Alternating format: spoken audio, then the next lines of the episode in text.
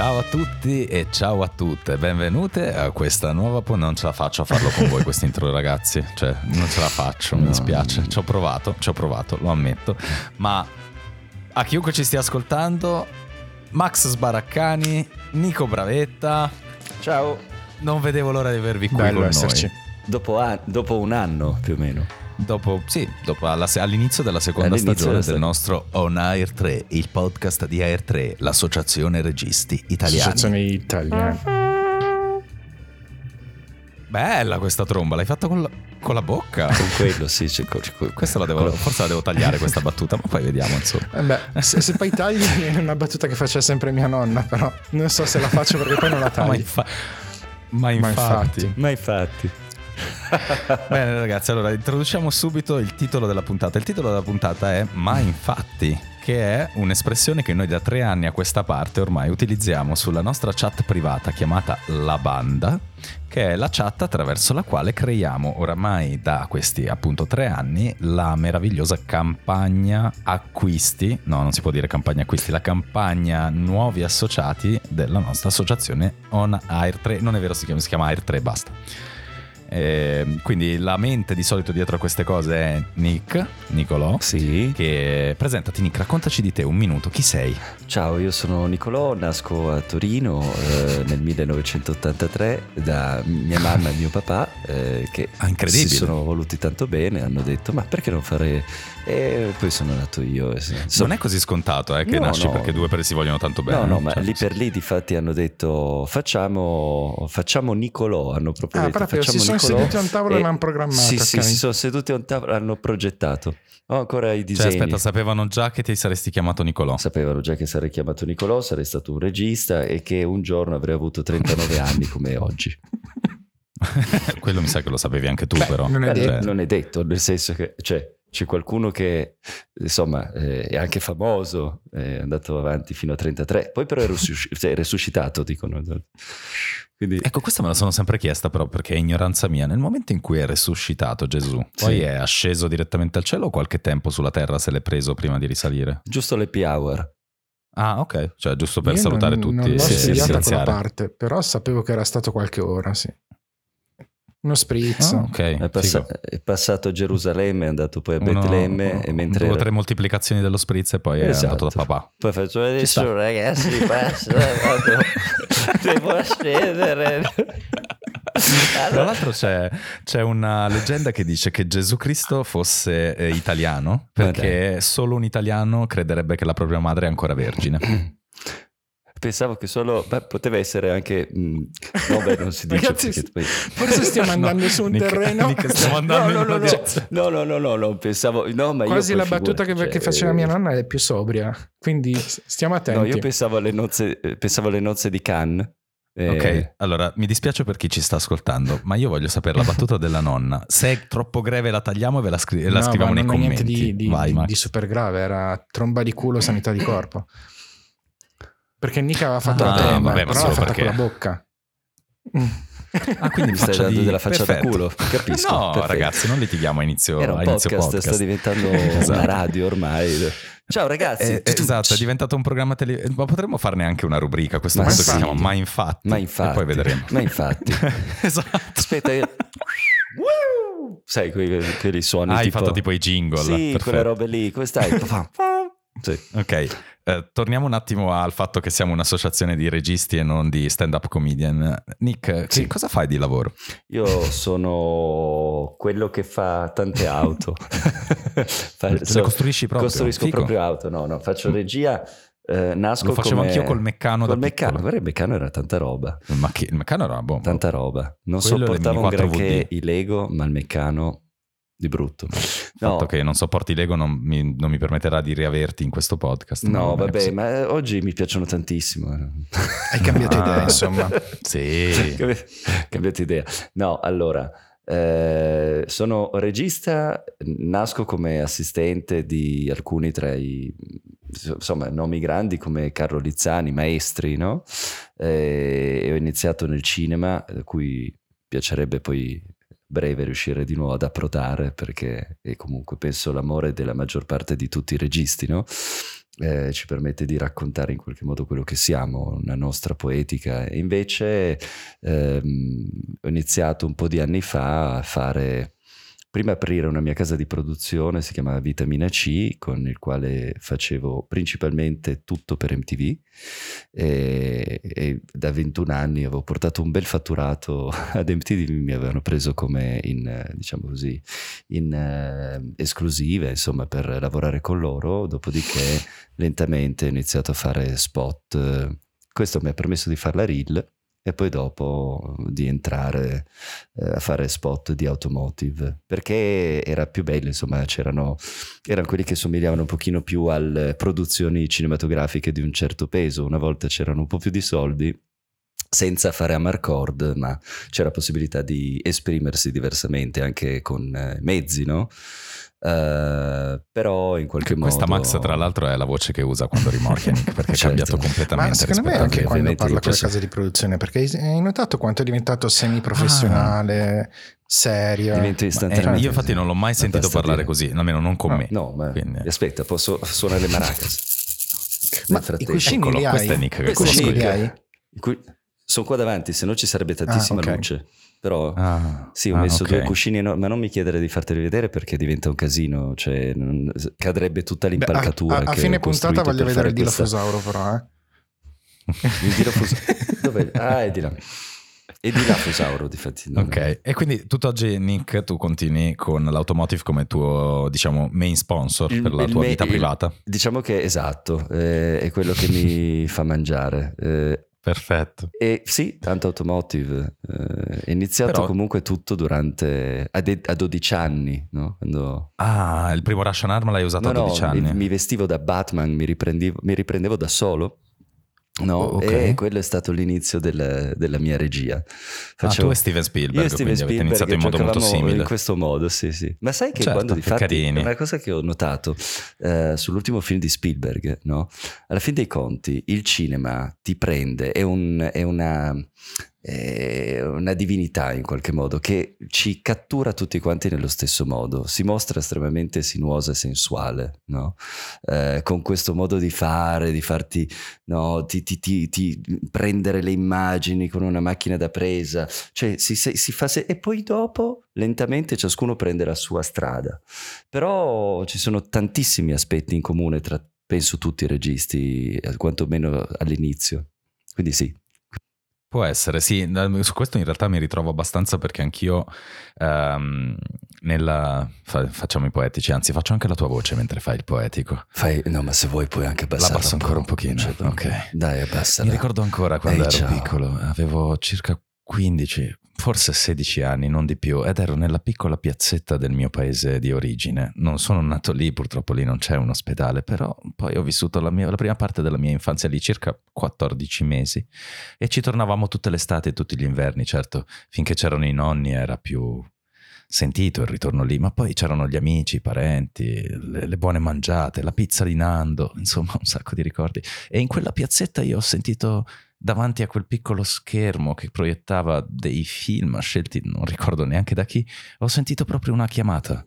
Qualcuno che mi diceva, ehi, questo devi fare nella vita, fratello. Non devi fare nient'altro. Ecco, è andata così. È stato Stavi guardando un film ha- americano, Mi ha vero? toccato una mano. Stavo guardando più No, film lui americani, do- certo, ovviamente. Lui, do- lui doppia D-Max, Sì, veramente, sì, se fa queste esatto. cose qua. Non No, so no, se si possa nella dire, ma comunque piazzetta proiettavano un tipo, film no, americano comunque. No, nella piazzetta proie- In realtà, Ah, in realtà ti devo dire la verità, ci sono stati due film italiani e uno americano che mi hanno fatto decidere questa strada. Forse più che americano britannico, perché non so se gli Harry Potter eh, sono stati prodotti in Inghilterra, penso di sì. Sì, sono mezzo e mezzo. Però sono più inglesi che... Mezzo Sì, e mezzo, vero? mezzo- Sono più inglesi, sono più inglesi. Harry Potter, eh, sì, l'avevo già raccontata forse mille volte, quindi non mi ripeterò. Comunque, due film italiani e uno americano. Ma basta parlare di Eh, te, Nick. Max, No, volevo farti sentire una Ah, cosa. vai. La mia voce è come si abbassa quando bevo l'acqua. What? Aspetta, Comunque mentre beve l'acqua- pubblicità occulta, stai a sentire. Stai a sentire. La mia voce si abbassa ancora Cazzo, di più. wow, è una roba incredibile, incredibile. sei, sei ramma mezzo. Eh, beh, è È vero. vero, pazzesco. Potrei... eh, sì, Dopo sì, proviamo anche noi. Provate. Ora lascia Perché- spazio a Max, Nick, perché altrimenti diventa un monografico. Vai, No, Max. comunque eh, ho trovato buffa questa cosa che Nick ha iniziato pensando, parlando, cioè fingendo di essere Batman Perché io invece ho iniziato a Ah. girare le prime cavolate con una- un modellino di una Batmobile che avevo e avevo messo in soggiorno tutte le piante di mia madre e la tiravo con un Sì. cavo e la riprendevo con la videocamera. Anch'io! Ma cosa state Anch'io! dicendo? Abbiamo una cosa in figata. comune, Nick, cioè, tra le è così. tante altre che abbiamo di, di... ma infatti. Ah, adesso voglio sapere le non altre so, perché non ne ho vista adesso, nessuna. lo giuro.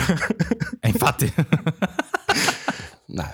e quindi, no, però Max, insomma, eh, chi- chi- che regista sei tu invece? No, che regista sono? Sono un regista che ha sempre sognato di, di fare questo mestiere nel cinema, ma poi per N motivi è iniziato nel campo pubblicitario e me ne sono anche abbastanza innamorato. Poi è successo quello che è successo, nel senso che eh, la pubblicità è diventata un po' più difficile, come diceva Nick, i bei tempi sono andati. Ehm, quindi ho cominciato a fare content eh, ehm, sempre nell'ambito di comunicazione e poi grazie alla mia formazione universitaria eh, ho studiato design della comunicazione quindi molta grafica Ma dove l'hai Eh, studiato? Al Politecnico? politecnico sì. Ah, dai, ma siamo laureati nello stesso corso, quindi. abbiamo una cosa in comune anche io te, Abbiamo anche io te una cosa in comune. Voi avete Batman, noi abbiamo una formazione. Pensa che il- tiravate la abbiamo Batmobile nel... Eh, tiravate la Batmobile nei corridoi del Politecnico, questo. No, io in realtà Batman non l'ho mai guardato fino a The Dark Knight di, di Nolan, quindi Va bene, qua finisce Eh, il eh, nostro podcast, è stato un piacere. era troppo piccolo io l'ho visto al cinema il primo Batman ragazzi Anch'io. sono il più vecchio di tutti qua No, Uh. anch'io l'ho visto al cinema. Sì, ma lui Vabbè, capiva. comunque più Tu no. vecchio No, io guardavo i giornalieri di, del- di quello degli anni 50. Bob, Crash! cioè nel senso proprio i giornalieri la I pellicola giornalieri, la pellicola.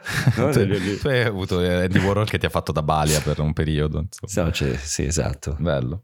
È stato abbastanza allucinogeno come momento, molto pop. Molto pop, certo.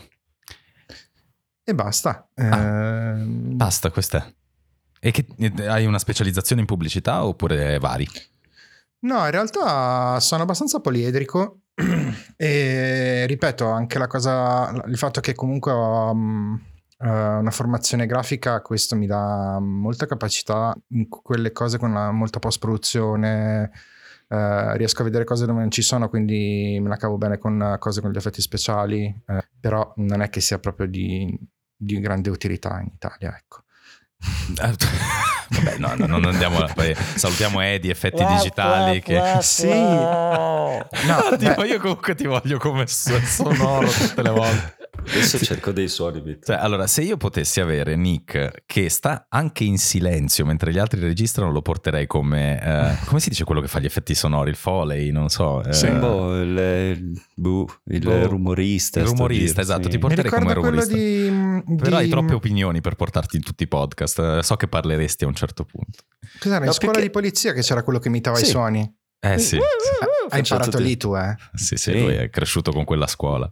Io ho Ma- cresciuto, io ho cresciuto, è È andata così. i servili. Tu, Nick, mi hai detto che hai fatto quindi da assistente prima e poi ti sei buttato nel campo della regia quando hai potuto lavorare con MTV. Max, tu invece qual è il primo lavoro che hai fatto, comunque i primi lavori che hai fatto?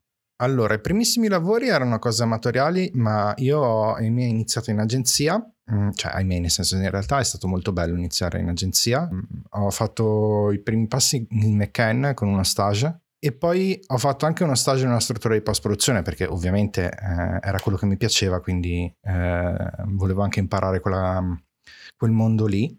I primissimi passi li ho mossi eh, con una casa di produzione che poi eh, ho fondato io fondamentalmente, nel senso che sono, ho iniziato a collaborare con diverse persone e poi alla fine abbiamo deciso di fondare la casa di produzione anche un po' sotto l'ala protettiva di Renzo Barzizza, dove tra l'altro ho conosciuto Nicolò, perché io e Nicolò ci conosciamo da un sacco di anni in realtà. Ma non diciamo quanti E- perché sennò insomma sembrate vecchi. Questo non l'ha fatto con la bocca, questo non l'ha fatto lui. Beh, Però, eh, ah, con la fisarmonica è diventato molto Sì. carino. Hai un'app per gli effetti? No, ho- uso boh, in- i- l'internet. Ah, ok, ok. uso l'internet. Prima del suo fallimento. esatto. E quindi, cioè, super imprenditoriali, ragazzi. Allora, a parte che questa la Sì. ripeto perché super imprenditoriali non si può sentire. Stati cioè, tutti avete fondato una casa di produzione eh, per buttarvi in questo campo al 100%. Eh, questa Sì, cosa è eh, abbastanza, cioè io la considero una figata incredibile, nel senso che di solito una casa di produzione, un'agenzia arriva in un momento un pochino più avanzato della carriera, quando magari hai già i contatti oppure conosci meglio il mercato, voi invece avete iniziato dalla fine per poi andare a specializzarvi come registi eh, più nello, più, andando avanti nel tempo. Questa cosa è molto interessante. Ma sai cos'è? È che all'inizio, per quanto tu, eh, per esempio, io sapevo di voler fare regista, no? Eh, perché ero regista, cioè tu, tu sei regista dentro e quindi in qualche modo vuoi esternare quello che sei anche con il mestiere. e, e che cosa succede? Nessuno ti dà credibilità all'inizio, nessuno ti dà adito a poter fare bel niente e quindi devi fare tutto da solo, ti crei il tuo showreel, i tuoi speculativi, eccetera, eccetera. Allora dici, vabbè, mentre ci sono cerco di eh, guadagnare un minimo perché sennò poi non puoi andare più avanti e quindi a 21 anni 20, tra i 20 e i 21 anni, in questo caso, per esempio nel mio caso ho iniziato a cercare, ho aperto appunto la vitamina C e avevamo, eh, insomma, all'inizio ero solo io, poi dopo ero solo io e poi dopo c'era qualcun altro, ma poi sono rimasto solo io, poi l'ho chiusa perché sinceramente non mi interessava più di tanto produrre, però è stato il modo per poter iniziare, no? E nessuno ti dà possibilità di fare le cose e quindi te la crei. Questo Ecco è, perché. è un messaggio che sposo tantissimo, infatti eh, io credo che ci sono tanti modi per iniziare a fare il nostro lavoro, quasi infiniti, non si contano, però nel, soprattutto nelle nostre generazioni, quindi non quelle più contemporanee né quelle più... Mh, sto cercando una parola che non sia vecchie, per non sembrare che sto cercando di offendere qualcuno perché non voglio offendere, diciamo, precedenti. Precedenti. Ci sono eh, modi ancora diversi di entrare nel mondo del lavoro. Nella nostra generazione in particolare mi sembra che la costruzione di se stessi e la costruzione delle proprie possibilità sia uh, uno dei modi che ritorna di più, parlando poi anche con altri registi, diciamo tra i 35 e i 45 anni, bene o male quello è stato un po' il percorso di ci ho provato, l'ho fatto per i fatti miei e poi ho iniziato a lavorare anche con, qualcuno, con qualche altra realtà, insomma. Sì, perché quando poi hai le cose puoi iniziare a provare a, a proporti e magari dicono, ah, aspetta, ma effettivamente questo sa fare qualcosa. Eh, ma infatti. Allora, ma infatti. infatti. No, io in realtà rispetto a Nick, non, grazie a Dio, non ero solo perché a un certo punto ho cominciato a trovare un po' di compagni di viaggio. Quindi in realtà quando abbiamo aperto Pandua eravamo in 1, 2, 3, 4. Nel corso di un anno ne abbiamo perso uno, siamo rimasti io, Renzo, che comunque aveva già una certa età, quindi era il nostro quasi consigliere piuttosto che Uh, vero, vero uh, sparring partner. E c'era quello che gestiva le mie produzioni all'epoca che era anche un caro amico. Quindi diciamo che è nato un po' proprio come facciamo cose insieme e pian piano uh, ci uniamo sotto lo stesso tetto poi il bello di Pandua è stato che è stata un'avventura durata dieci anni alla fine che ha cambiato faccia tipo quattro volte nel frattempo. Nell'ultimo periodo facevamo tantissimi video di motion graphics, molte cose in 3D, facevamo anche quasi da agenzia a volte, nel senso che abbiamo avuto l'occasione di lavorare con clienti diretti e creare uh, campagne con uh, idee creative, partecipare anche a gare uh, con clienti diretti ed era molto bello in alcuni momenti. Il problema era che a un certo punto mi sono reso conto che stavo facendo molto poco regia e quindi mi sono pian piano allontanato e eh, ho deciso di chiudere. Non Chiaro. che sia cambiato, eh, perché non ne faccio tanta, però adesso quando la faccio la faccio sicuramente molto meglio perché ho meno pensieri rispetto a quando hai una casa di produzione tua comunque. Beh certo perché sei, sei più concentrato sul singolo progetto piuttosto che su fatturato, introiti, gestione e tutta la parte insomma. Esatto. Ti racconto una storia ti racconto una storiella. Primissimo giorno di set, non della mia vita, ma primo giorno di set della, come, come, regista e produttore con eh, appunto la mia casa di produzione. Um, io giro, preparo, cioè pre, giro, eh, faccio pre-produzione. All'inizio ero tutto assolutamente improvvisato, cioè la mia unica esperienza era ovviamente il, il set di Roma eh, e quindi eh, avevo fatto già l'assistente volontario dell'aiuto, dell'aiuto dell'assistente su diverse cose, per Rai, miniserie, ho fatto Vita Perdere di Paolo Bianchini con Ninetto Davoli, eh, Alessio Boni, eccetera, e poi dopo degli altri sette, poi appunto Carlo Liziani, a un certo punto eh, mi sono ritrovato a fare questa, questa, mia vitamina C e porto un cliente abbastanza importante appunto da MTV, iniziamo, facciamo pre-produzione, tutto quanto, i tempi c'erano come macchine da presa, era un set abbastanza semplice, era in blueback, eh, macchine da presa le, le Sony 9000 se non sbaglio, le primissime cine alta che aveva usato Lucas no, per fare il uh, Guerre Stellari, il, i, i, volumi successivi. E quindi puoi capire, cioè era presissimo, wow, c'è questa macchina. Arrivo sul set e la macchina manca. Dico, scusatemi, con cosa giro? No, no, non ti preoccupare, adesso dobbiamo risolverla perché l'hanno presa il set a fianco. Dico, come l'ha presa il set a fianco? Ce la stanno usando? Chi, chi è che mi ha rubato la macchina da presa? No, niente, c'è Peter Greenway. e quindi, Così, e quindi sei andato a rompere il cazzo a Peter Greenway. Peter Greenway dire, scusami, ma datemi Era mia. non abbiamo un film di Peter Greenway per colpa tua. Esatto, c'hai no, privato di un pezzo di cultura. No, giuro, però c'era Peter Greenway nell'altro teatro di posa, sono andato, uh, abbiamo avuto tre, tre ore di, di, fermo, purtroppo, che poi dopo, per fortuna, insomma, essendo il primo set nella mia vita, non mi hanno calcolato hanno come calcolato. straordinari. Grazie. Però tre ore di fermo perché effettivamente serviva la macchina da presa a Peter Greenway. Hanno impiegato più di un'ora e mezza ad andarla a prendere da un'altra parte. Eh, però nel frattempo ho conosciuto Peter Greenway, sono state delle belle chiacchiere Wow, è stato il primo giorno di set. Interessante, interessante. Max, il tuo primo giorno di set invece?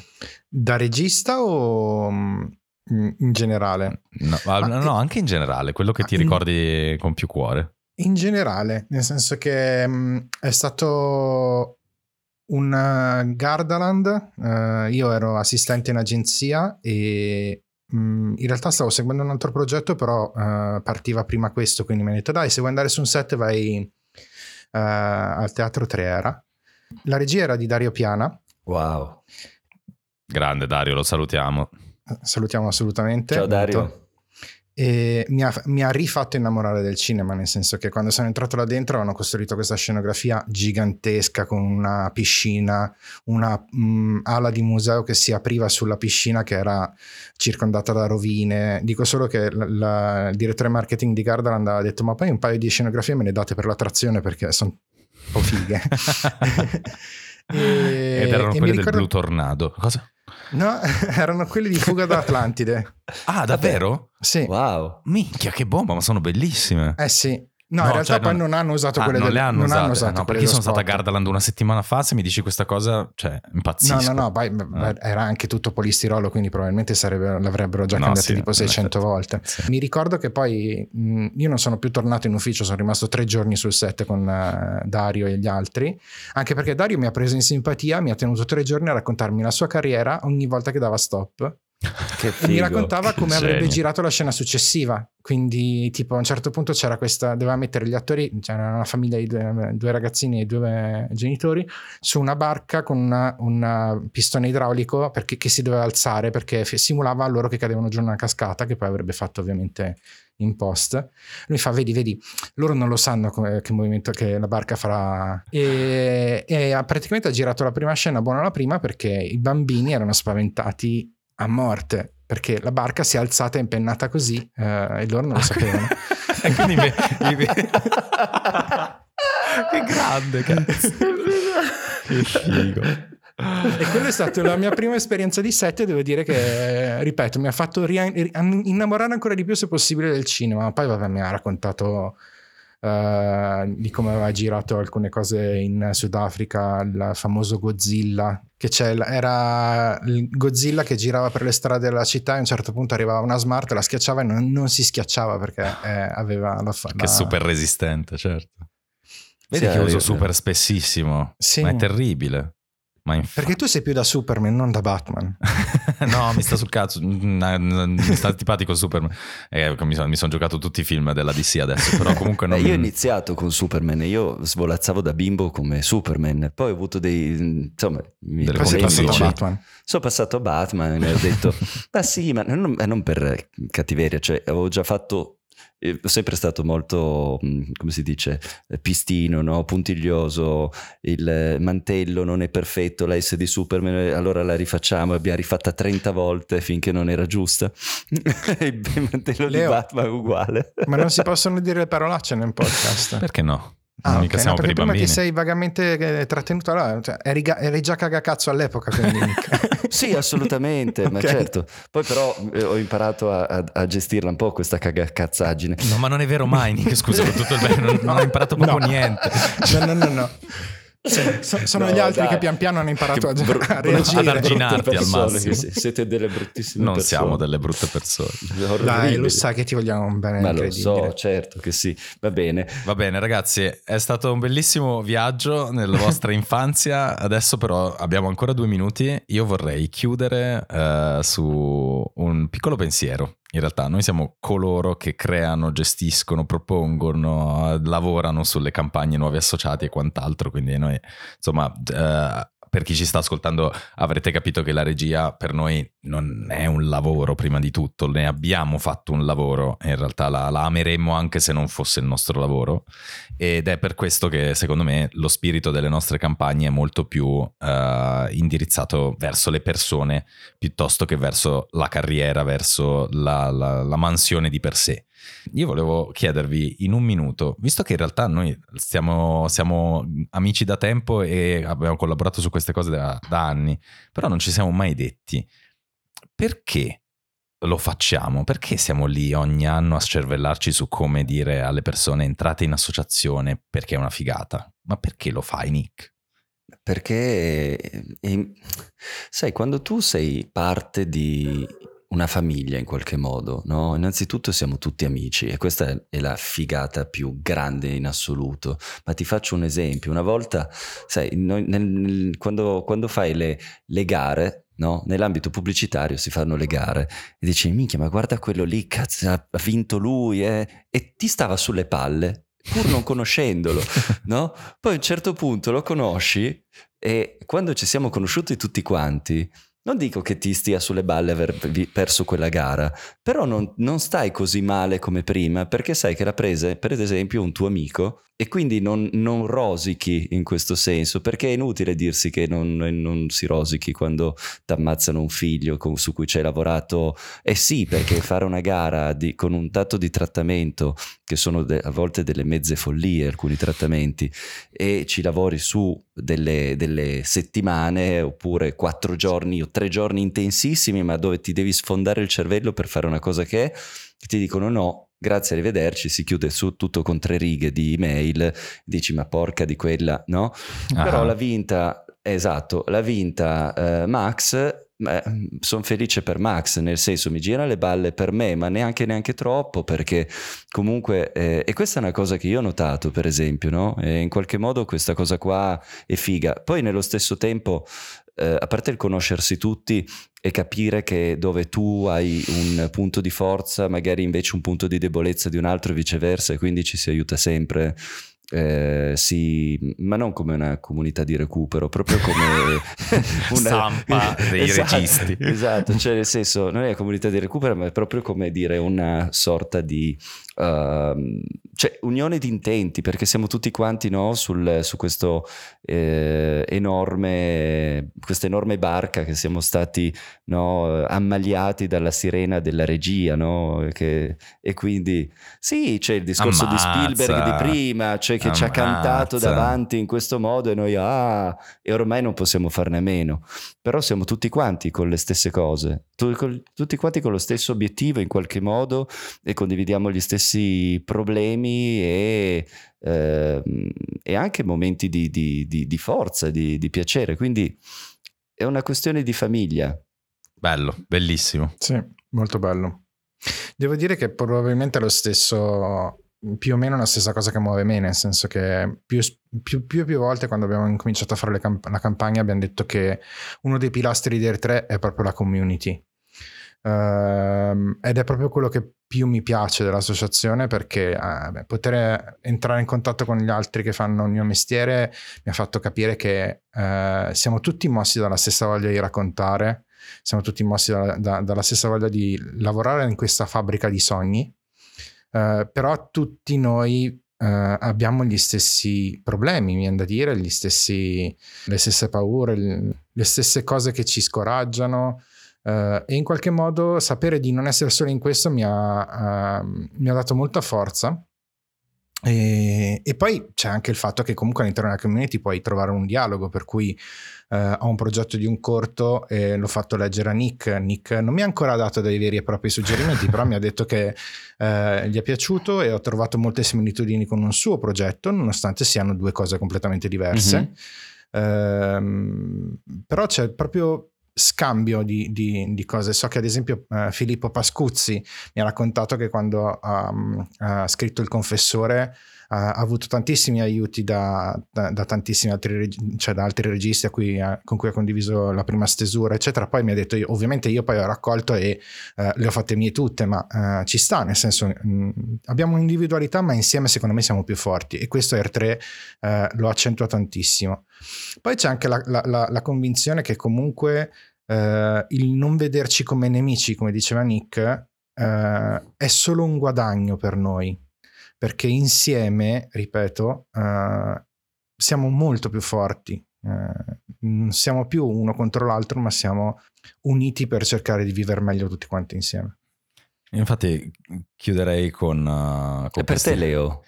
Eh, per me in realtà avete detto tante cose vere, ovvero anche soltanto il fatto di sentirmi parte di qualcosa di più grande di me. Eh, perché sì, ti senti quasi schiacciato da quanto il nostro mondo del lavoro può essere più grande di te, può sembrare inarrivabile in alcuni momenti. Eh, però non te ne senti, anche se lo fai, anche se lotti tutti i giorni per ottenere quel pezzettino di, di, di quel metro di pellicola in più, ehm, non sempre ti senti, cioè, non, non, sempre ti senti parte di un gioco a cui stai giocando, ti, sem- ti senti più isolato, ti senti... L'ho sempre molto sofferta questa cosa nella prima parte eh, del mio percorso. Ehm, poi arrivano le prime troupe, arrivano i primi produttori e allora lì inizi già a sentirti parte di un sistema più grande, ma cor- il coronamento di, questo, di, questa appunto famiglia, di questo sentirsi parte di qualcosa che non sei solo tu, ma siamo tutti quanti, è, è stato proprio R3 per me, facendomi ritrovare tra l'altro anche vecchi colleghi, vecchi amici che non vedevo da tempo, ma che poi ho rivisto sotto un'ottica completamente diversa. E il pensiero che un ragazzo giovane, che magari inizia, ha iniziato da poco, quindi ha una reel piccola, ma comunque consistente, magari anche di qualità, abbia modo di confrontarsi sin da subito con queste, con queste eh, altre persone, invece che dover aspettare degli anni e magari col tempo entrarci in contatto. E l'idea che eh, c'è spazio per tutti. Quella è stata la notizia più grande che mi ha dato R3 se io ci riesco non vuol dire che gli altri non ci riescono, anzi se io ci riesco può darsi che facciamo onda per tutti. E questa cosa è, io inteso io, voi, chiunque ci riesca, eh, non io in modo egocentrico.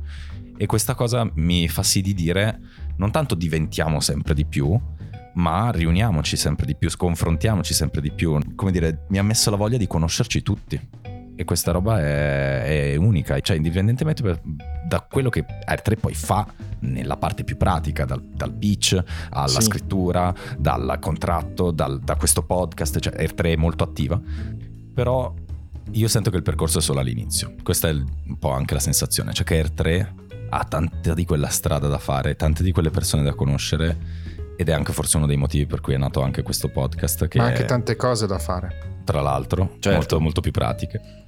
Boh, non so. C'è, c'è tanto sole lungo la via. Questa cosa siamo mi una, siamo una figata, siamo una vera figata. Eh beh, basta la pubblicità con Air 3.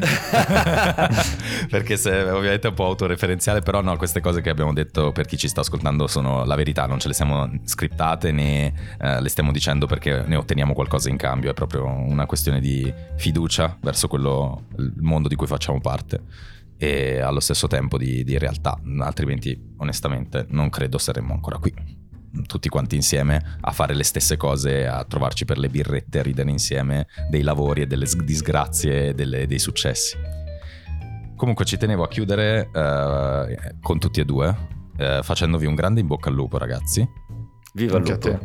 te. perché so che avete eh, steso il vostro primo cortometraggio, comunque uno dei vostri cortometraggi che siete pronti a entrare in produzione, quindi viva e forza. Viva. E non vediamo l'ora di vederlo. Nick, Nick è più vicino di me alla meta, però Però è più confusionario, quindi probabile che ci arrivi. Meno di un minuto alla fine, grazie di essere stati con noi. Buona Signori, giornata. È stato, è stato un onore suonare con voi. estremo. Ciao bellezze. Ciao. Ma infatti. Ma infatti.